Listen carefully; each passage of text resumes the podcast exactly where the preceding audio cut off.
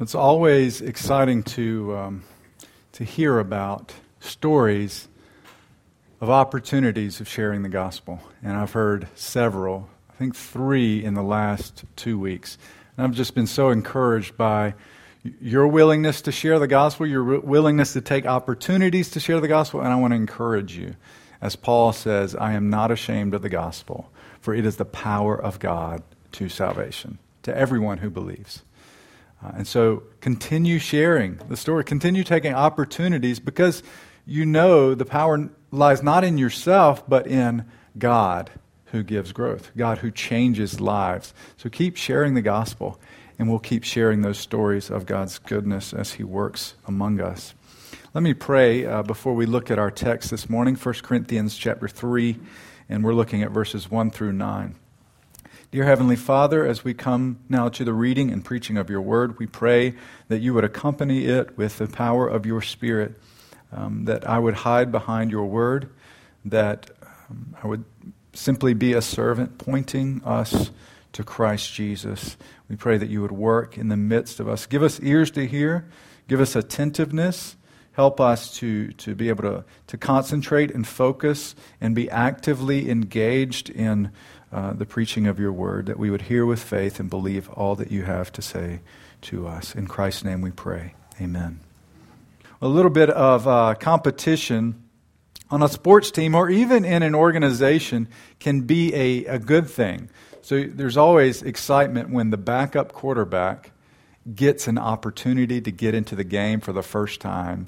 And he shines. He makes all the right plays, and a new star is born. When I wrestled in high school, our practices were filled with competition against one another, against those who were on the team. Those who were in the same weight class competed against each other because we wanted the starting role on the team. But even beyond that, I wanted to beat the guys who were a weight class or two ahead of me just because competition. We wanted to beat each other. We wanted to be the best. We pushed each other. We challenged each other. We made each other better. And so we competed with one another. But if a particular team member begins to think he's the most important player on a team, competition could become a problem. Imagine, for instance, if a backup quarterback who wanted to start so much that he began to want the starting quarterback to fail. Or a backup striker, he wanted the starter to get injured or to not do so well, to not score any goals. And so in his jealousy, he began undermining the starter so that he could get a chance. Well, then it becomes more about the individual than it becomes about the team. Getting the starting role becomes more important than the ultimate goal is your team winning. And competition within the ranks of the team has taken priority over competing together against other teams. That's the real goal. But the same sort of thing can happen in organizations and even in churches, even among those of us who call ourselves Christians. I've seen it before, and you probably have too. If we're not careful in our service to one another, we could begin to see each other as competitors rather than as cooperatives, rather than teammates. Or we could even begin to see other churches as competitors rather than teammates. There are only so many people in Rolesville, right? We've got to get them in our church. We can't let them go to Exchange Church or Rolesville Baptist Church. We need to get them here. But the Spirit gives us a different view of things. Remember, that's what we saw last week. We who are in Christ have the mind of Christ because we have been indwelt with His Spirit. And therefore, we see things differently. We discern things according to the Spirit, no longer with the fleshly mind, the worldly mind, the natural mind, but with the spiritual mind. And in our passage today, Paul gives an outline to the Corinthian believers about how they should think about their own life together, their service among one another, and their leaders as well. How to view their leaders within the church. How they ought to be thinking about ministry together. They shouldn't be competing with one another. They should be cooperating with one another. But though they were filled with the Spirit, they were still thinking in merely human ways.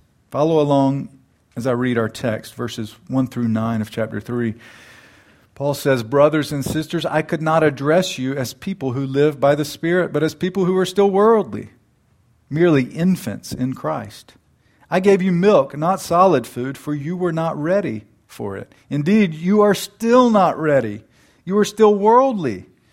For since there is jealousy and quarreling among you, are you not worldly? Are you not acting like mere humans? For when one says, 'I follow Paul,' and another, 'I follow Apollos,' are you not mere human beings? What, after all, is Apollos? And what is Paul? Only servants, through whom you came to believe, as the Lord has assigned to each his task. I planted the seed, Apollos watered it, but God has been making it grow. So neither the one who plants nor the one who waters is anything, but only God who makes things grow. The one who plants and the one who waters have one purpose, and they will each be rewarded according to their own labor. For we are co-workers in God's service. You are God's field, God's building." The backup striker who is team-oriented rather than self-oriented yearns for the success of the starter. He still wants to beat him in practice, but when it's game time, he's cheering on his team as enthusiastically as anyone else. And this is how it should be for us who are in the church. When we see our brothers and sisters or sister churches succeeding and bearing fruit for the gospel, we should be thrilled. We should be cheering for them. For our longing is not to see our own kingdom built, but the kingdom of God built and expanded. God exalted. We want to see Christ exalted. We want to see people brought into the family and kingdom of God. To walk through this passage together, I just want you to notice two main sections. First, in verses 1 through 4, we see the competitive spirit or mindset of the Corinthian Christians. And second, in verses 5 through 9, we see the apostles' cooperative spirit, Paul's cooperative spirit, how the Corinthians should view ministry among the body. So it's another contrast like it was last week. This is the competitive spirit versus the cooperative spirit. So first, look at the competitive spirit of the Corinthians. Paul has been saying, we do speak a sort of wisdom, but it's only among those who are mature, those who are spiritual and not merely natural. But then he continues, that's not who you are. I couldn't address you as mature Christians, as spiritual Christians, because you're still acting worldly. And he points back to what he has already identified as their problem. What was their problem? It was divisiveness, but a particular divisiveness early in this book. Later on in the letter, he talks about other forms of divisiveness. But here he's addressing this desire to attach themselves to a leader who has prominence, a leader who has prestige. In the Corinthian culture, if you attached yourself to a certain leader, then you got to ride their coattails. You got a little bit of prestige as well. And this is what the believers in Corinth were doing. They were attaching themselves to the leaders they admired most, not because of what they had gained spiritually, but because of the prestige they could get from it. You're still worldly, Paul says. And what's the evidence? Verse 3, there is jealousy and quarreling among you. You're acting like merely natural people, not those of the Spirit. Aren't you just acting worldly like those around you in the culture? Now, if you've been considering all that we've talked about, in your mind, you might be thinking, well, there's a contradiction here. How can those who are filled with the Spirit, how can those believers who've been indwelt by the Spirit be called merely natural? It doesn't seem to follow. Well, scholar Anthony Thistleton helps us here. A really keen insight. He says, since the Corinthians are self-contradictory, Paul can describe them only in self-contradictory language, as if they did not possess the Spirit at all. So the Corinthian believers are living contradictions in a sort of way. They say they're spiritual, but they're not exemplifying what it means to be spiritual. They aren't displaying the fruit of the Spirit in how they interact with one another. They are competing with one another, and their competition is driven by their division. Their division springs from their selfish ambition. So it's their selfish pride which is leading to division, which leads to competition among brothers and sisters, those who are in the same family, those who are in the same body. And this reveals two things about the Corinthian believers. It reveals first their immaturity, and it reveals their worldliness. Did you notice what Paul calls them here in these verses? He calls them babies. You're babies in Christ. I think Paul doesn't get a lot of credit for how funny he is. He's hilarious at times. He uses a touch of irony here to get a point across to the Corinthians. These Christians in Corinth were zealous about showing how spiritual they were and how mature they were, and Paul says, you are babies, not even close to being mature. So maybe you've had experience feeding babies. What do you do? First, they need to learn to latch on, to drink the milk, and then they love it, don't they? Feed a baby a bottle of milk, and it's like they are in heaven. They call it a milk coma, right? They're just sitting there, eyes glazed over. It's so good. They feel so good. But then you can't continue doing that. As the baby grows down the road several months, 6 months later, what do? You begin helping them to try some new things. You begin weaning them off of the bottle and giving them a little bit of solid food. But first you start with some pureed veggies. It's always so nasty doing that, but they love that sometimes too. Or some rice or cereal, and then some fruit. And then after some more time, when they start getting their teeth, they can add some more hearty foods to their diet. And the best of all is when they can finally eat some meat, get some real solid meat. But what if you have a teenager who everything else seems absolutely normal, but the only thing they eat is by drinking milk from a bottle? That would be something seriously wrong, right?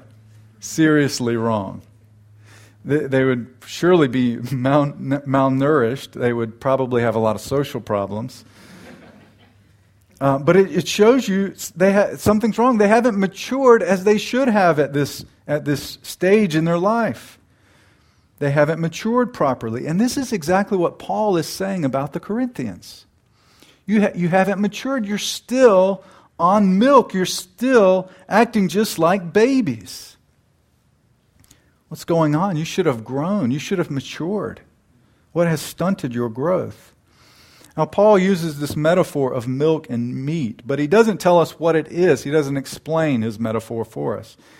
Similarly, the author of Hebrews says this to his readers in Hebrews 5:12-14.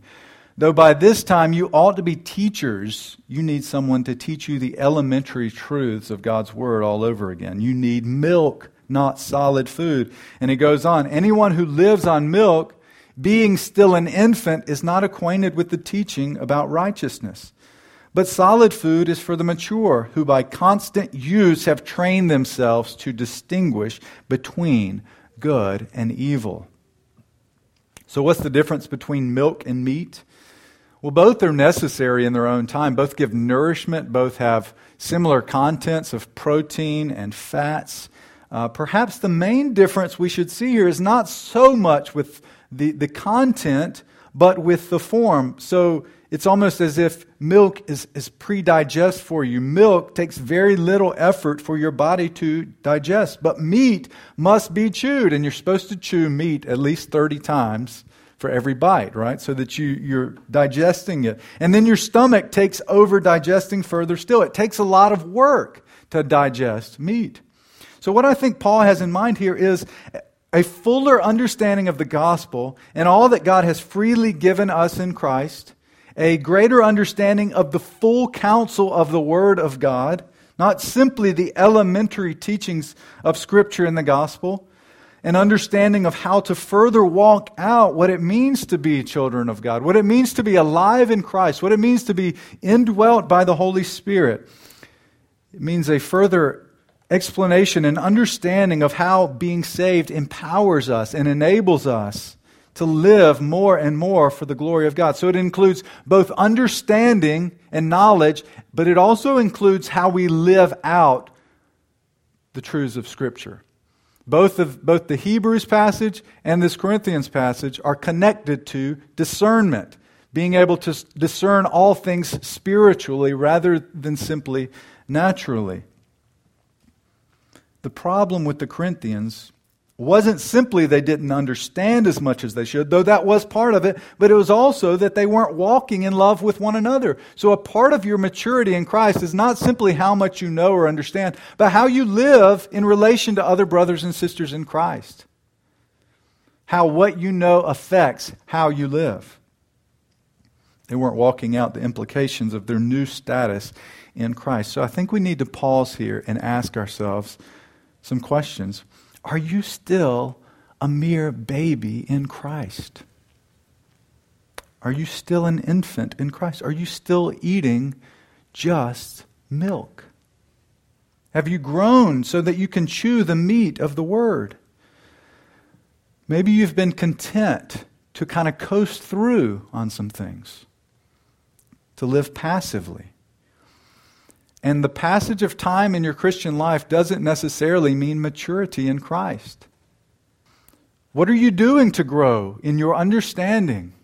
What are you doing to grow in your life of how you live in response to the Word of God? What are you doing to grow in love for your brothers and sisters? What initiatives are you taking to grow in Christ? And now notice too where Paul lays the responsibility for this. This is very interesting. He doesn't ultimately put the responsibility for this on himself or on the other leaders who are in Corinth.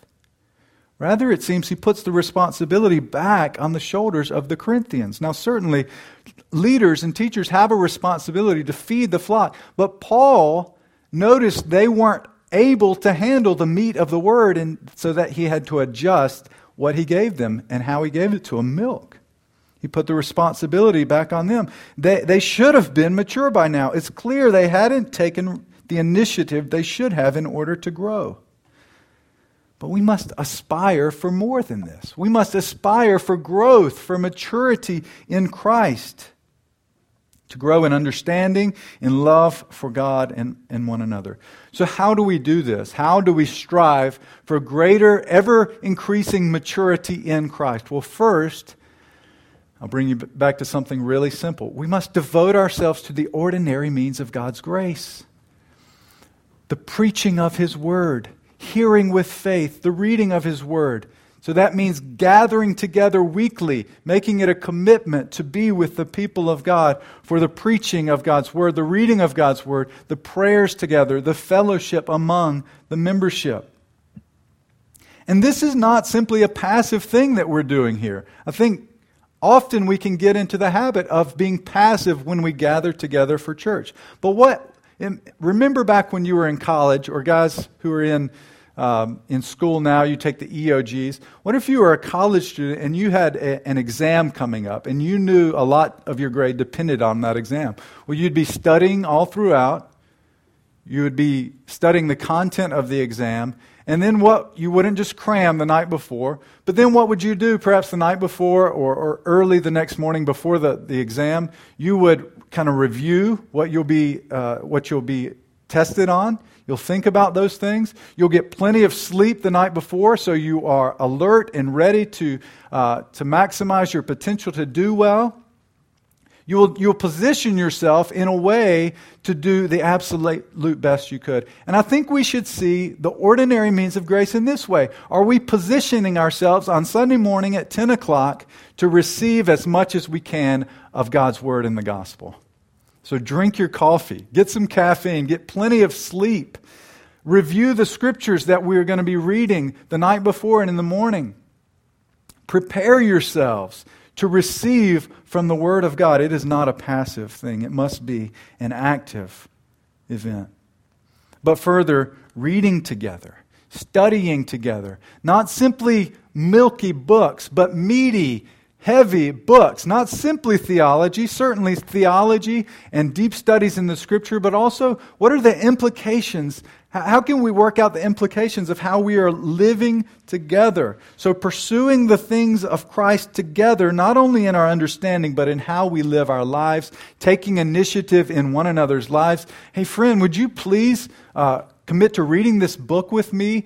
Maybe every few weeks, and we'll just connect occasionally as we study this together, as we try to sharpen one another, as we try to dig deeper, as we try to grow in maturity in Christ.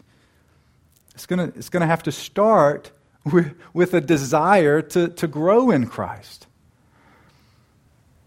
Jesus gives us another agricultural metaphor in John 15 where he says, "I am the true vine, and my Father is the gardener. I am the vine and you are the branches. If you remain in me and I in you, you will bear much fruit. Apart from me, you can do nothing." So ultimately, we derive our strength and our health and our growth, our fruitfulness, as we remain in Christ, as we abide in Christ. So ultimately, as we're pursuing these other things, as we're pursuing the ordinary means of grace, being active in receiving them, as we are pursuing studying together and challenging one another, we must recognize that ultimately our growth and health will come only as we abide in Christ. And this is also something Christ died to give us. Our sanctification, it is something Christ has purchased for us by his death and resurrection. He died on the cross to justify us by his blood. So that's the one-time declaration where God looks upon you, the believer, and says, "You are now righteous in my sight." Not because of anything that you have done, but because Christ lived the life you should have lived and died on the cross for your sins and rose from the dead.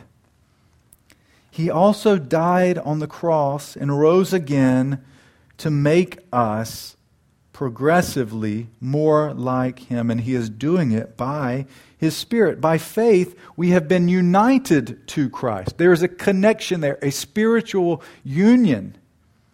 We have been given all the riches of salvation in Christ, and so as we remain in him by faith, receiving his word, receiving the ordinary means of grace, trusting in him, as we remain in him, we are fed and we grow into the fullness and maturity of Christ. The Corinthian believers were not doing this. They were not remaining in Christ. They were not pursuing Christ together. It is only through Christ, feeding on Christ, that we will grow. And the Corinthians weren't doing this, and it led them to live and to think just like unbelievers, like natural people. It calls them even to view their church in terms of competition rather than cooperation. But notice Paul's cooperative spirit in the second half of our passage. This is how they should have viewed their leaders and their service to one another, verses 5 through 10. Competition comes from division, but cooperation comes from unity. Did you notice the different aspects of unity that Paul lists there in verses 5 through 10? Paul's cooperation came first from the unity he knew he had with other leaders. Notice they were united in their identity or their status. Who are they? Only servants. They are only servants of the Lord. They are only servants who have been given tasks from the Lord. In Paul's view, the Corinthians were thinking too highly of their leaders, as if their role was more important than the roles of the other leaders. And this trickled down to the individual believers as well. They began to think too highly of themselves.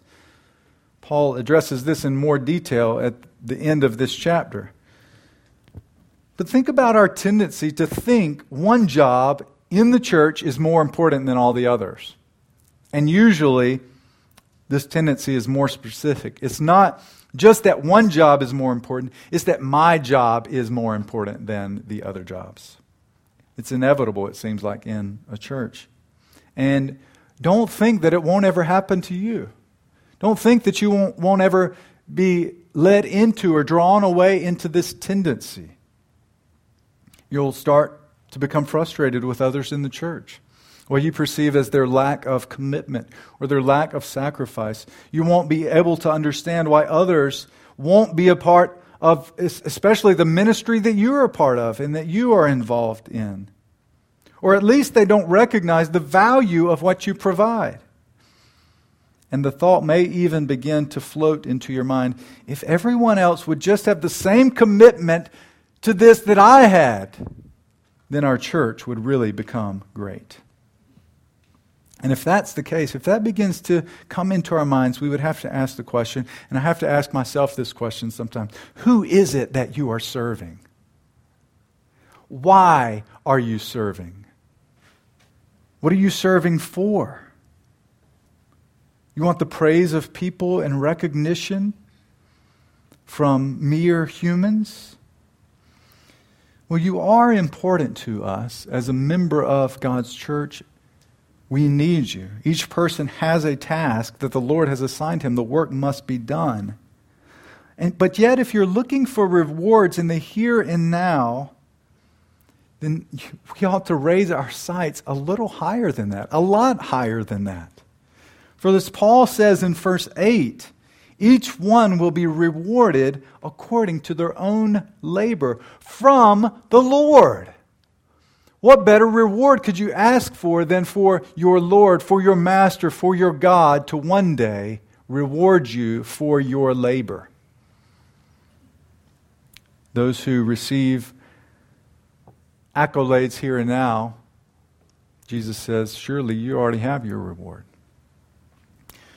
There is both humility here and there's exaltation. The humility is we are simply servants of the Lord.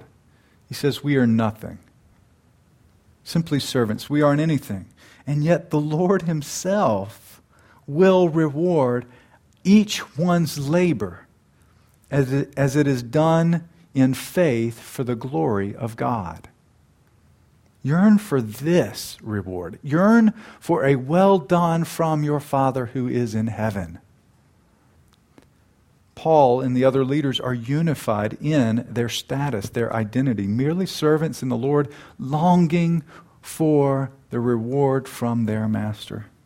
But they're also unified in their purpose. Verse 8 again, the one who plants and the one who waters, they both have one purpose. What is that purpose? They're looking for growth in Christ. They're looking for maturity in Christ. They want to get fruit from the field, and they want to make progress in constructing the building. They're not competing, they're not opponents, they're teammates, co-workers in God's service for the same purpose. And this unity makes for cooperation. But notice in the third place, they're unified by faith. So what gives them unity for cooperation is their understanding of who they are. It's their unity in purpose. And third, it is their unity in the faith. They have their tasks.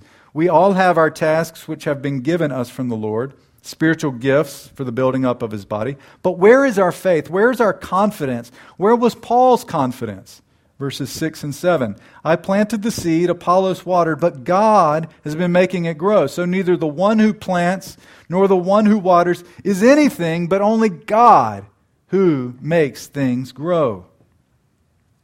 In the midst of God's people planting and watering and working and serving for the good of his church, God is the prime mover. He is the prime effector. Paul and Apollos were united in their faith in God, that he is the one who grows his people.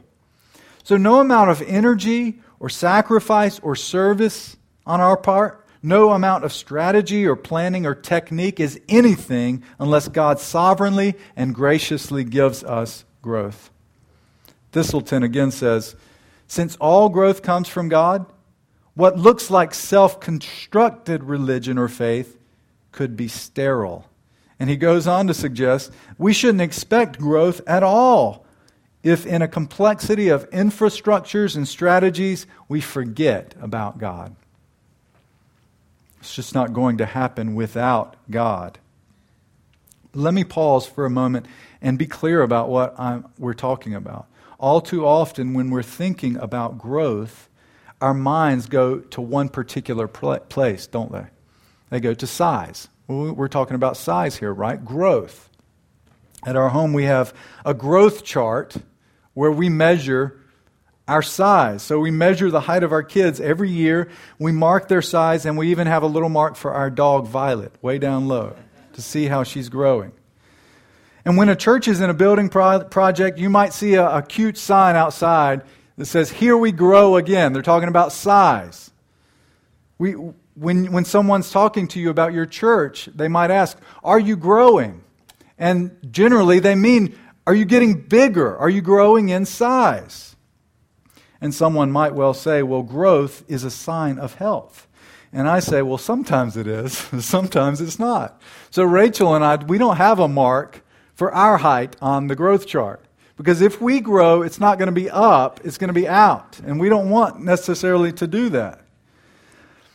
But we better still be growing intellectually and spiritually and emotionally in how we react and respond to others in our relationship. We better be growing, but it's not necessarily in size. So what kind of growth are we looking for then as a church? Well, we do want to grow numerically because we want to see people saved. We want to see people hear the gospel and believe it and trust in Jesus for their salvation. We do want that. But all too often, that is our exclusive focus, to the point where we are happy to take members from other churches just so that we can simply feel good about ourselves that we're growing. Someone recently asked me then, how do you define success in the church? And so I wrote back a response through email, and I said, here are the questions I'm asking to see how we're doing, if we are being successful, if we are growing. Are we growing in our appreciation for the gospel and our dependence upon Him for His grace? Are we growing in our ability to serve one another in love? Are we growing in that? So it's not just the question, are we serving like we always have? Are we growing in our ability to serve one another? Are we growing in our willingness to bear with one another and forgive one another? Are we growing in our understanding ourselves to be missionaries to those around us, wherever we go? Are we growing in these things? Are we growing in our commitment to the ordinary means of grace, to the preaching of His Word, and the sacraments and prayer? In other words, are we growing as a church in our love for God's glory, our love for God's people, and our love for God's world? It's baked right there in our purpose statement. Are we growing in these things? And if we are growing in these things, if we are growing in our love for God's glory in the face of Jesus Christ, if we are growing in our love for God's people in the church, and if we're growing in our love for God's world, expressing our love for them through the preaching of the gospel and through care for them, then we can be thankful that God is working in our midst to grow us. And we can let God worry about the growth, what He takes care of. If it was totally up to me or Jason or any other human leader, we would be in big trouble. I cannot make you grow. I cannot make you grow spiritually. I can't make you love the gospel more. I can't make you depend on Christ more. I can't make you forgive each other or bear with one another more. I and Jason and other leaders in your church, we are simply servants of the Lord, carrying out the particular tasks that He has given us. But your growth, our growth, is not totally up to me. It's not even partially up to me. It is totally up to God. Your growth rests in the hands of God, the great gardener of His people. And that is a huge relief. Since we know that God is the one who gives growth, we can rest in His sovereign goodness while we keep striving for faithfulness to do the tasks He has given us. Paul says to the Corinthian believers, you are God's field. You are God's building. You belong to God in Christ. Have you ever had a garden? There's a sense, it's weird. There's a sense of care and concern that you begin to have for your little garden. So when we lived in Gibsonville, there was a community garden right across the street from us. We could walk just a couple minutes over there. And we got a few little plots, little 3x3 plots, and we'd go over and we'd get our hands dirty, turning the soil over, mixing in compost, getting things ready. and we would take our fingers and poke little holes down in the dirt so that we could drop a few little seeds in each one of them. And we put things just where we wanted them. We designed it just the way we wanted it. We'd put a couple rows of carrots, spinach, cucumbers, squash. And so we planted those seeds, and then we would come back occasionally and check on them, pruning back any deadness, making sure it was healthy, picking off little bugs that were dangerous to its health, and then we saw it produce fruit. You know how much joy it gave us just to see some fruit from that work that we had put into it? And you should have seen how excited the kids were to see, wow, look at all those cucumbers, look at that squash, look how big that squash is. It gave us joy because our little garden was growing and flourishing and producing fruit. And brothers and sisters, this is a picture of how God cares for and feels about us, His little garden. Can you imagine if we can care about little seeds and plants and have concern for our little garden, how much God must care for His people? How much God must care for you and your growth in Christ. And so He's working. He's tending this garden through His people. He carefully lifts a leaf into His hand to examine it. He removes those things which will harm you. He prunes back anything which is promoting deadness or disease. And it gives Him great pleasure to see you grow and flourish and produce fruit. And this is God's will for us, that we produce much fruit. Again, Jesus said in John 15, "This is to my Father's glory, that you bear much fruit, showing yourselves to be my disciples." And this fruit will ultimately come only through resting and relying upon Christ as we strive together for maturity in Him. For He died for us, He rose again for us. He indwelt you by His Spirit, and He is coming again soon to perfect us for His glory. Let us pray together.